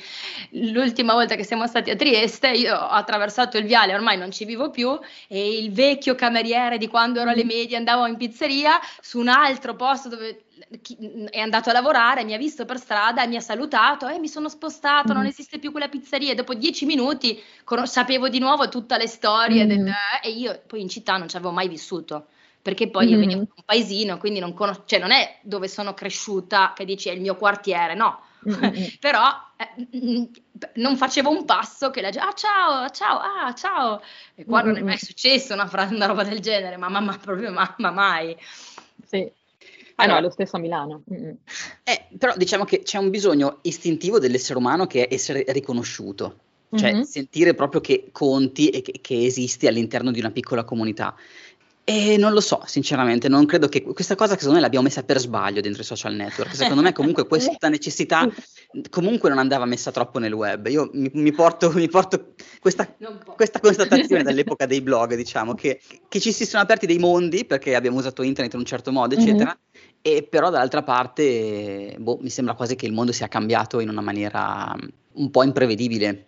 Eh, perché poi adesso ci siamo noi che abbiamo 40 anni e quindi non c'è quasi più un'alternativa e più gente lavora sul web e più gente ha questa sì. necessità non ascoltata di essere riconosciuto da parte degli altri e uh-huh. più la gente che magari non lavora sul web invece ci guarda come degli alieni. Magari questa necessità di, di conoscere è capitata per caso su internet, ma è, è, capitata per caso forse perché ha un bisogno talmente forte che doveva prendere qualsiasi spazio. Lo spazio reale della vita fuori da internet e lo spazio virtuale secondo me poi il problema è che c'è una necessità, ma è una necessità che fai fatica um, a coltivare, fai fatica a, a, rispondere a questa necessità. E quindi poi le persone si impigriscono, cioè la tua, la tua famiglia, cioè tuo figlio, tua moglie, tuo marito e fare nuove amicizie ti costa energia e la gente per tanti motivi è stanca e non vuole farlo, quindi secondo me ci sono queste due forze che ti tirano, da una, for- da una parte la necessità di continuare a conoscere persone e avere relazioni pro- profonde, dall'altra parte il fatto che ti costa fatica.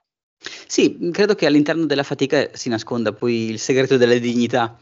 Se siamo disposti a, a, mettere ogni giorno una certa quantità di fatica, poi alla fine siamo anche esseri umani degni mm-hmm. di questo nome. Viceversa, mm-hmm. se cer- andiamo sempre a risparmio di tutto, poi alla fine ci troviamo sempre più poveri perché anche delegare troppo mm-hmm. al social network di fatto significa sì. toglierti un pezzo di, di umanità. Ecco. Sì.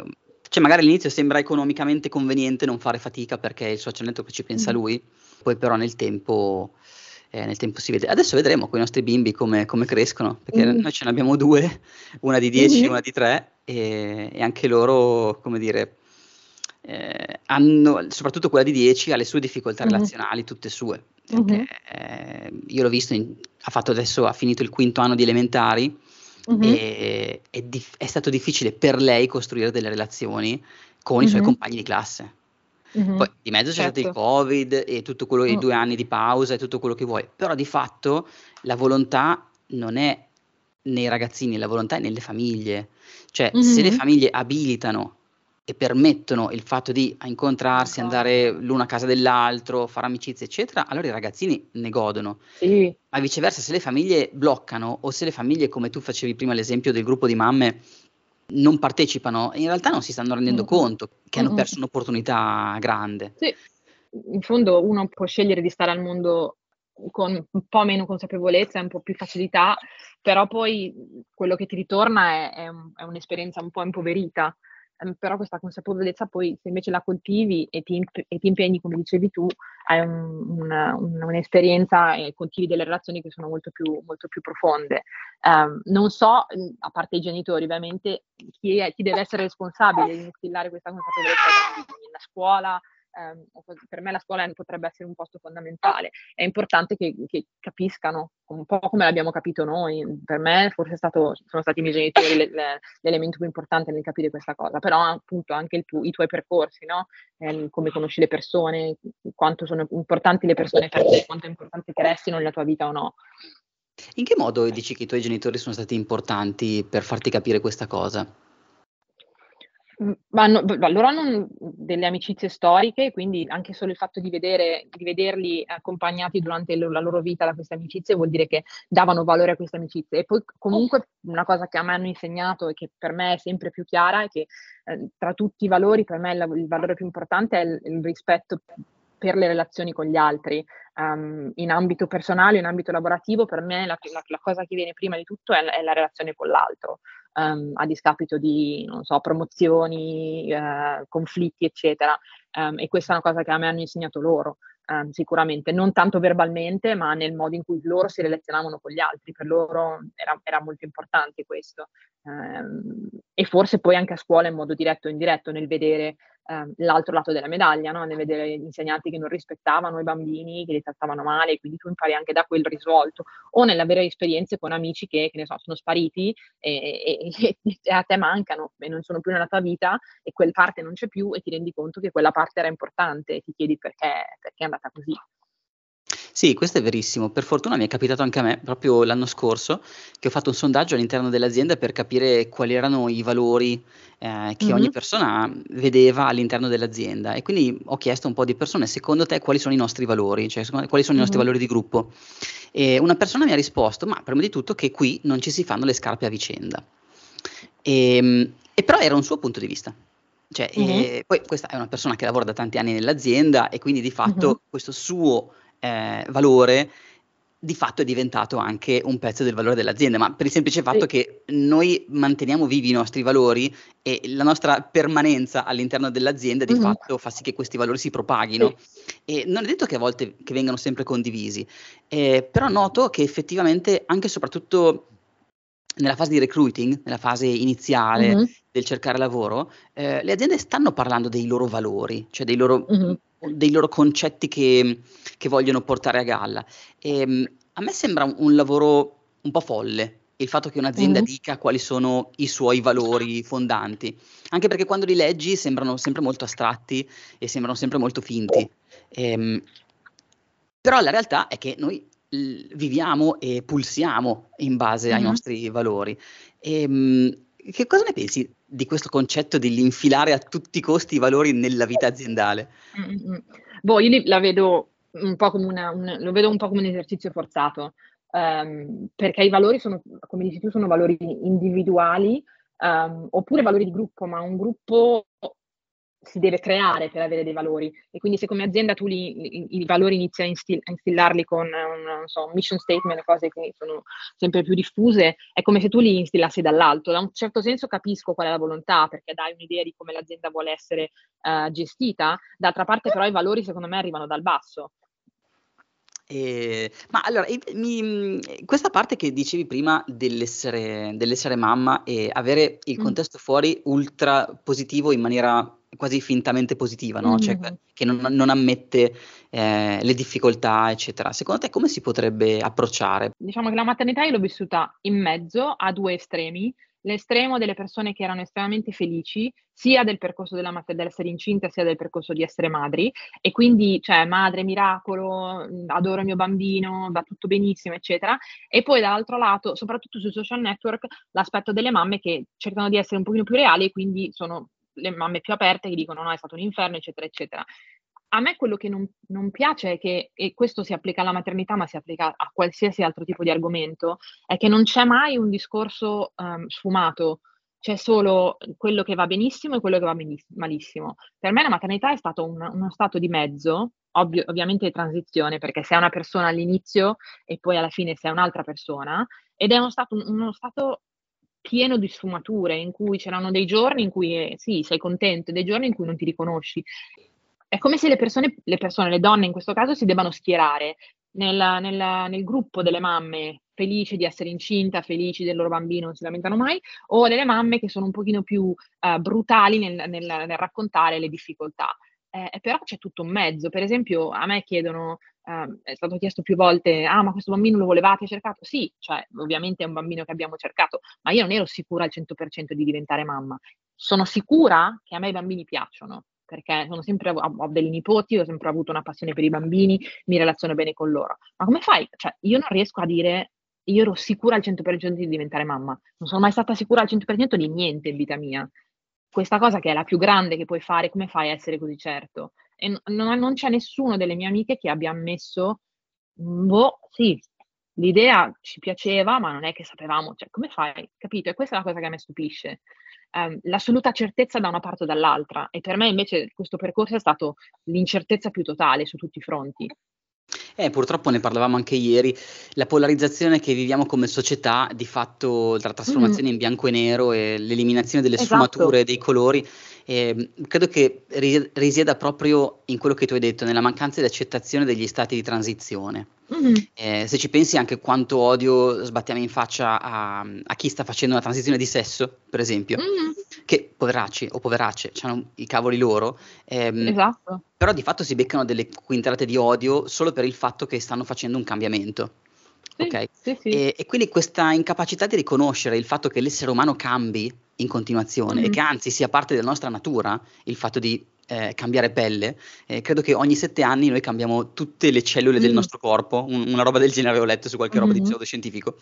E, ehm, e quindi cioè, di fatto noi siamo persone diverse con, con il tempo che passa, mm. e ci portiamo un bagaglio di ricordi che però non è poi così funzionale e spesso n- non lavora neanche particolarmente bene. Dello stesso momento lo, il ricordo mm-hmm. che avevo dieci anni fa è diverso da quello che ho oggi. Quindi anche mm-hmm. i nostri ricordi mutano nel tempo e non ci danno questa certezza. È vero, eh, sì. Eh, come dire, è proprio il nostro rapporto che abbiamo con la transizione essere profondamente problematico.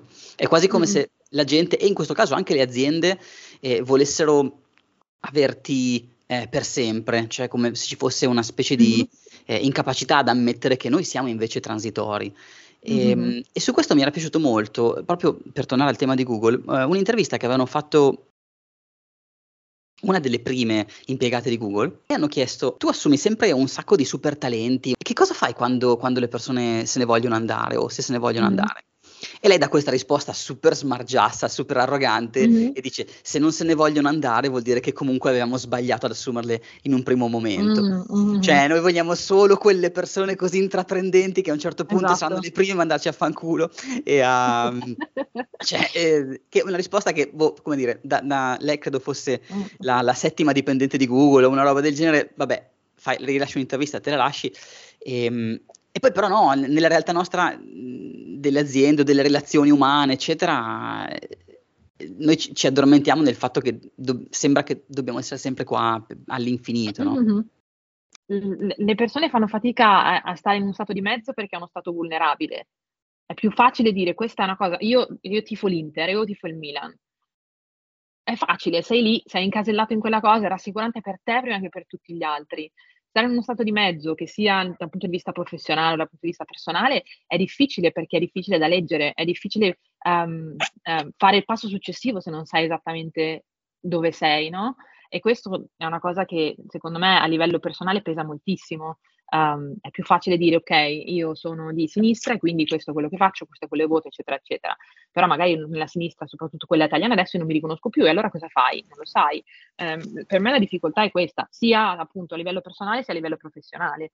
Um, non è detto che una persona che se ne vuole andare dopo cinque anni da Google sia una persona intraprendente, magari una persona che semplicemente vuole un aumento e poi magari c'è gente che rimane 15 anni e rimane 15 anni perché continua a imparare. Cioè anche lì a me questa, questa gestione, questo um, uso sempre più frequente degli assoluti mi spaventa un po'. Eh, e mi spaventa un po' soprattutto nel, nel, quando gli, gli, assoluti inizi a usarli eh, di fronte ai bambini, um, perché ti dimentichi di spiegare la complessità della vita um, la complessità dei social network, la complessità delle relazioni, la complessità delle scelte, la complessità del dire cosa vuoi fare alla grande, ma perché devi saperlo adesso, perché devo saperlo a 19 anni, perché devo saperlo a 40, magari non lo saprò mai, magari il, il mio scopo nella mia vita è quello di attraversare dei periodi, uh, essere una persona diversa ogni 5 anni, ogni 7 anni, eccetera, e va bene così. Su questo il fatto che lo stato di mezzo sia, sia più fragile credo che cominciano ad arrivare un po' di libri, eh, credo che cominci ad mm. arrivare un po' di quelli americani fighi o magari mm. qualche, eh, qualche, perso- qualche, scrittore della Madonna che ti fa tipo antifragile, ti fa mm-hmm. tutti questi, questi inni sì. a- all'accettazione degli stati di mezzo. Però poi in pratica ehm, o è un concetto che hai e magari ce l'hai chiaro e forte e quindi mm-hmm. riesci a viverlo e senti la forza mm, dell'essere fragile, oppure se, se tu non sei la prima persona a darti valore, identi- identificandoti appunto come in uno stato transitorio, eh, non mm-hmm. puoi aspettarti che siano gli altri a, ad mm. avere, a chiudere un occhio eh, di, o avere un occhio di riguardo nei tuoi confronti perché sai questa persona è in una fase di transizione. Io ho notato che quando sei aperto con gli altri nel dire questa cosa la faccio ma non sono sicuro, ehm, il riscontro per me è sempre stato positivo, non mi sono mai sentita attaccata, anche perché non ti, non ti rivolgi agli altri dicendo questo è quello che tu dovresti fare o questo è quello che si deve fare. Tu dici io mi trovo in questa situazione e questa situazione per me è difficile o non, non so, non sono certa di quello che sto facendo. Eh, secondo me questo è l'unico modo per sbloccare. Ehm, una, un accesso e un'accettazione di questo livello di incertezza e di, e di uh, fragilità. essere i primi per quanto ti viene consentito, perché secondo me sono fragilità che appunto, come dicevi tu, vengono respinte in modo violento, verbalmente, fisicamente, però quanto possibile essere aperti e ammettere che no, io non sono certo de- della mia scelta professionale, di quello che ho studiato, del volere figli, del, non tutti i giorni sono contento di essere madre o padre. Cioè, essere capaci di, di metterti davanti agli altri e dire queste sono le mie fragilità, queste sono le mie difficoltà, io sono così, ed è una cosa difficilissima da fare, perché in fondo tutto quello che vogliamo è essere accettati e riconosciuti dagli altri, no? Um, e quindi dire agli altri io questa cosa la vivo così e voi me la rimandate in un modo t- totalmente diverso è una cosa molto difficile. Però, per, almeno per la mia esperienza personale, è l'unico modo di viverla. Perché nello stato di mezzo non puoi aspettarti che gli altri ti seguano non so come dire, capito? Cioè, se tu dici um, devi votare a sinistra, devi votare a destra, è relativamente facile, sei incasellato. Se invece tu dici devi votare seguendo i tuoi valori, capendo quali sono um, i manifesti e le agende politiche dei vari partiti e tutte le complessità che ci sono in una scelta politica del genere, è difficile che la gente dica cavolo, fantastico, voglio essere come te. Di solito la gente scappa dalla complessità e quindi per quello, secondo me, l'unico modo per um, affrontare la complessità è ehm, eh, lasciar trapelare agli altri la complessità e la fragilità dell'affrontare la complessità. Non so se si capisce quello che voglio dire. Cioè, per me tu... perfettamente, sì. E mm. secondo te c'è una difficoltà tra uomo e donna in questa possibilità di manifestazione?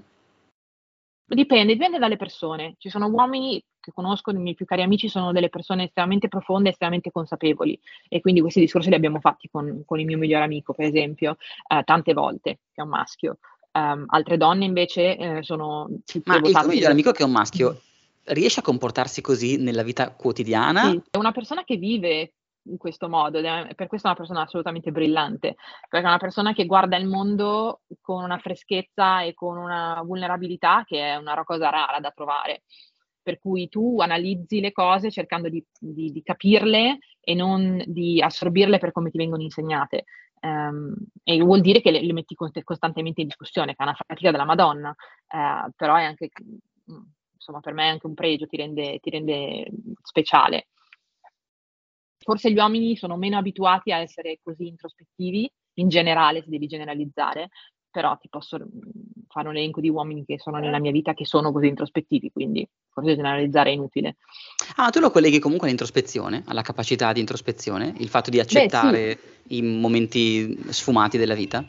Sì, sì, perché o decidi che eh, ti allinei a quello che fanno tutti gli altri, e però vuol dire che non, non pensi a quello che vuoi o a quello che senti decidi di prendere una scorciatoia in qualche modo, no? Uh, a Simone piace la sinistra e Simone è un mio amico, io voto a sinistra, uh, ma non ti chiedi se la sinistra è rappresentativa di te. Per quello ci, ci vuole un livello di introspezione e consapevolezza, secondo me, nel, nello stare in uno stato di mezzo. Quest'anno c'erano le elezioni a Salso Maggiore uh-huh. e, e, mia sorella era tra i candidati, praticamente, mm. e io ero mm-hmm. totalmente in impasse perché mm-hmm. cioè, votare un partito solo perché ci, c'è mia sorella non, non ah, mi piaceva. Meyer. Mm-hmm. E, non, non, mi sembrava una motivazione sensata. Mm-hmm. E dall'altra parte avevo comunque la voglia di eh, conoscere e quindi mi sono messo a intervistare i candidati sindaci, banalmente, per capire come la pensavano, che tipo di persone fossero, eccetera. E questa cosa qua, cioè, dal punto di vista di mio padre, è stata una specie di, ehm, mm-hmm. di, di, maledizione, no? Cioè, nel senso che cosa fai? Rifiuti le origini della mm-hmm. famiglia, rifiuti eh, il fatto che il papà è morto per colpa dei fascisti, mm-hmm. il nonno, no? E, sì. e, io cercavo di spiegargli, guarda papà, eh, cioè, non ci sono più i fascisti di una volta, cioè, e, e, mm. comunque mi spiace per il nonno, però insomma eh, il mondo è cambiato e certe volte siamo noi i mm-hmm. fascisti, anche se non ce ne rendiamo conto mm-hmm. per gli atteggiamenti che abbiamo, per il modo che abbiamo di essere un po' troppo esclusivi nei confronti di un certo tipo mm-hmm. di persone.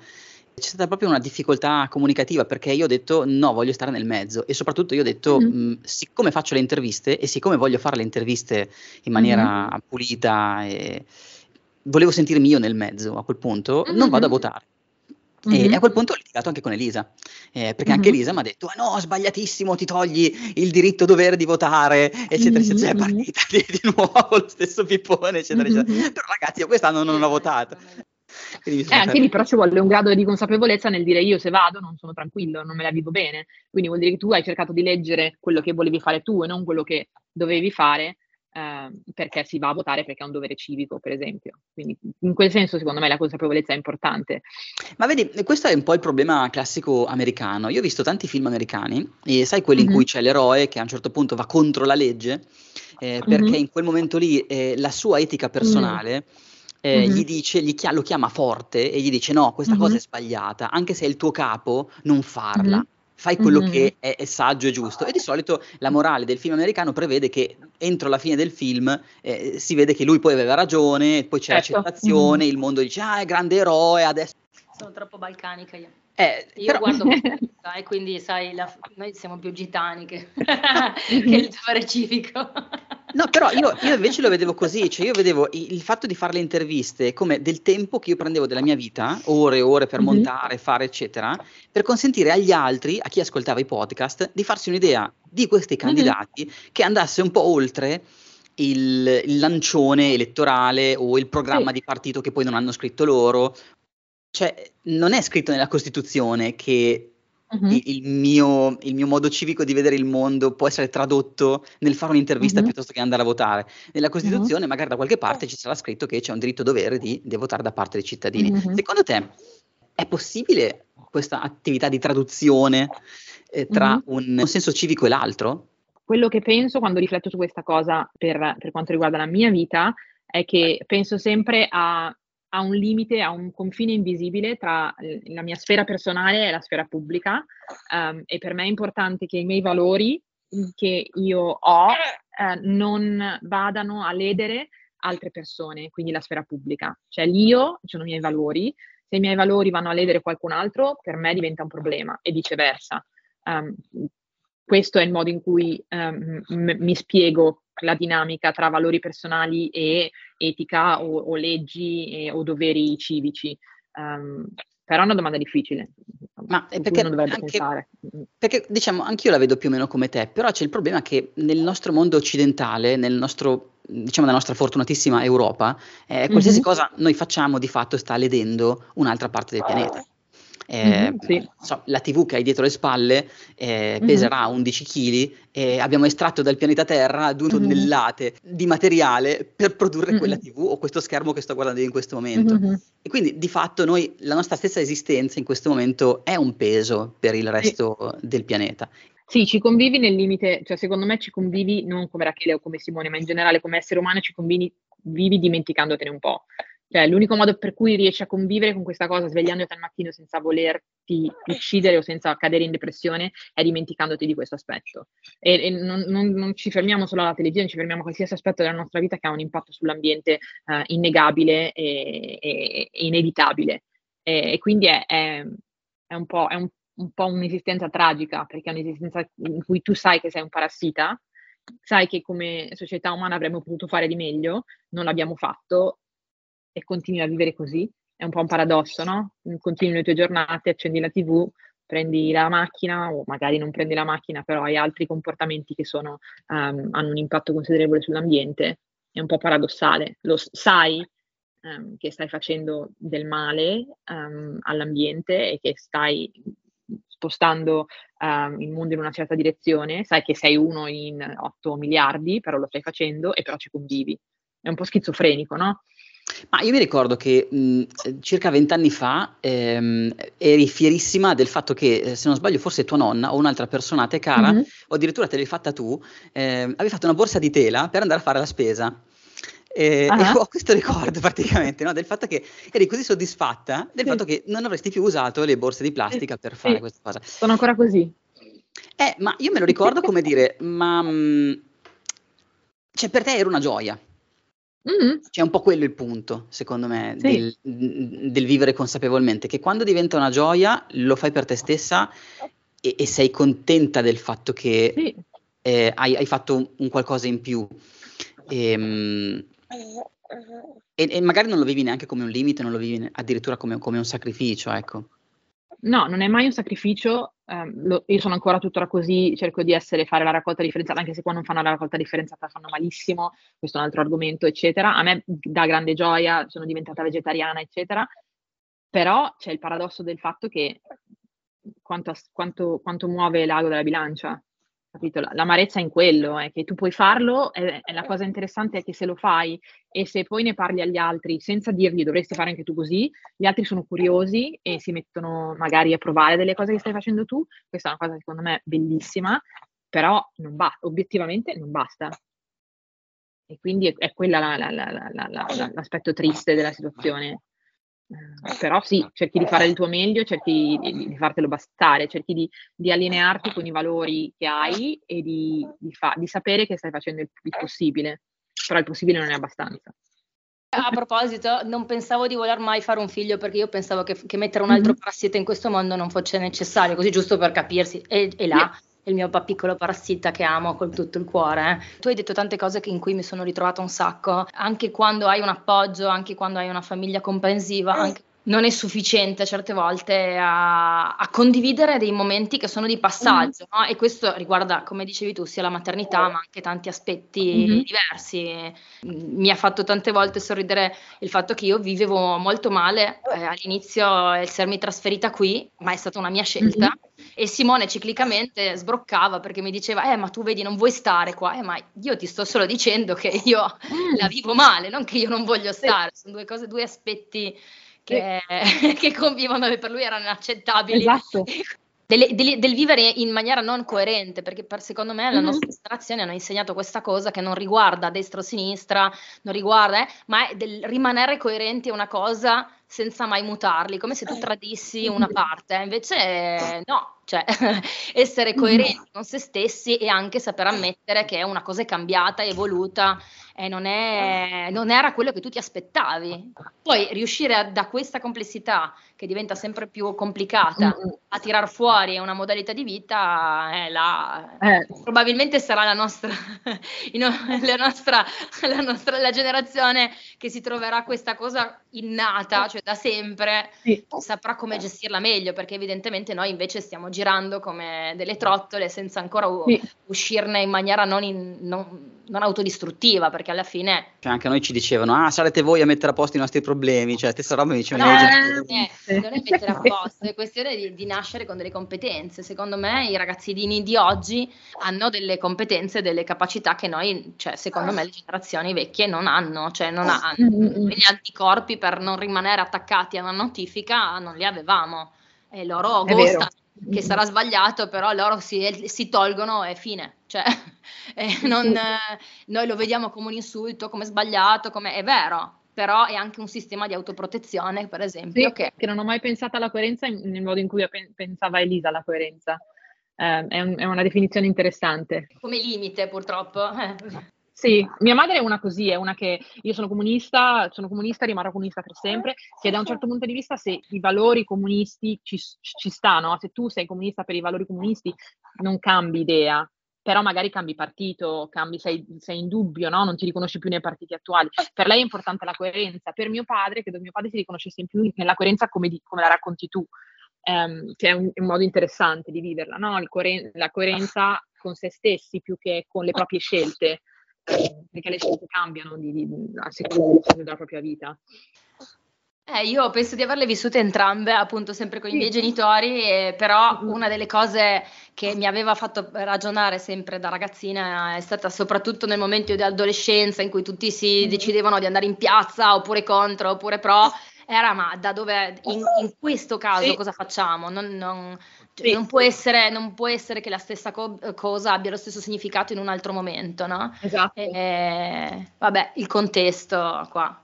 Sì, è Sasha sì, comunque, esatto. non me lo sono inventato io. Parlando di complessità, mi piace che, um, pensare che Alexander parlerà quattro lingue, perché io gli parlo italiano, Mark gli parla russo, insieme parliamo inglese e imparerà l'olandese alla scuola materna e quindi la complessità è innata. Queste generazioni, le nuove generazioni, vivono dentro sfumature e dentro complessità molto più di noi. E per me è questo il, il pensiero positivo.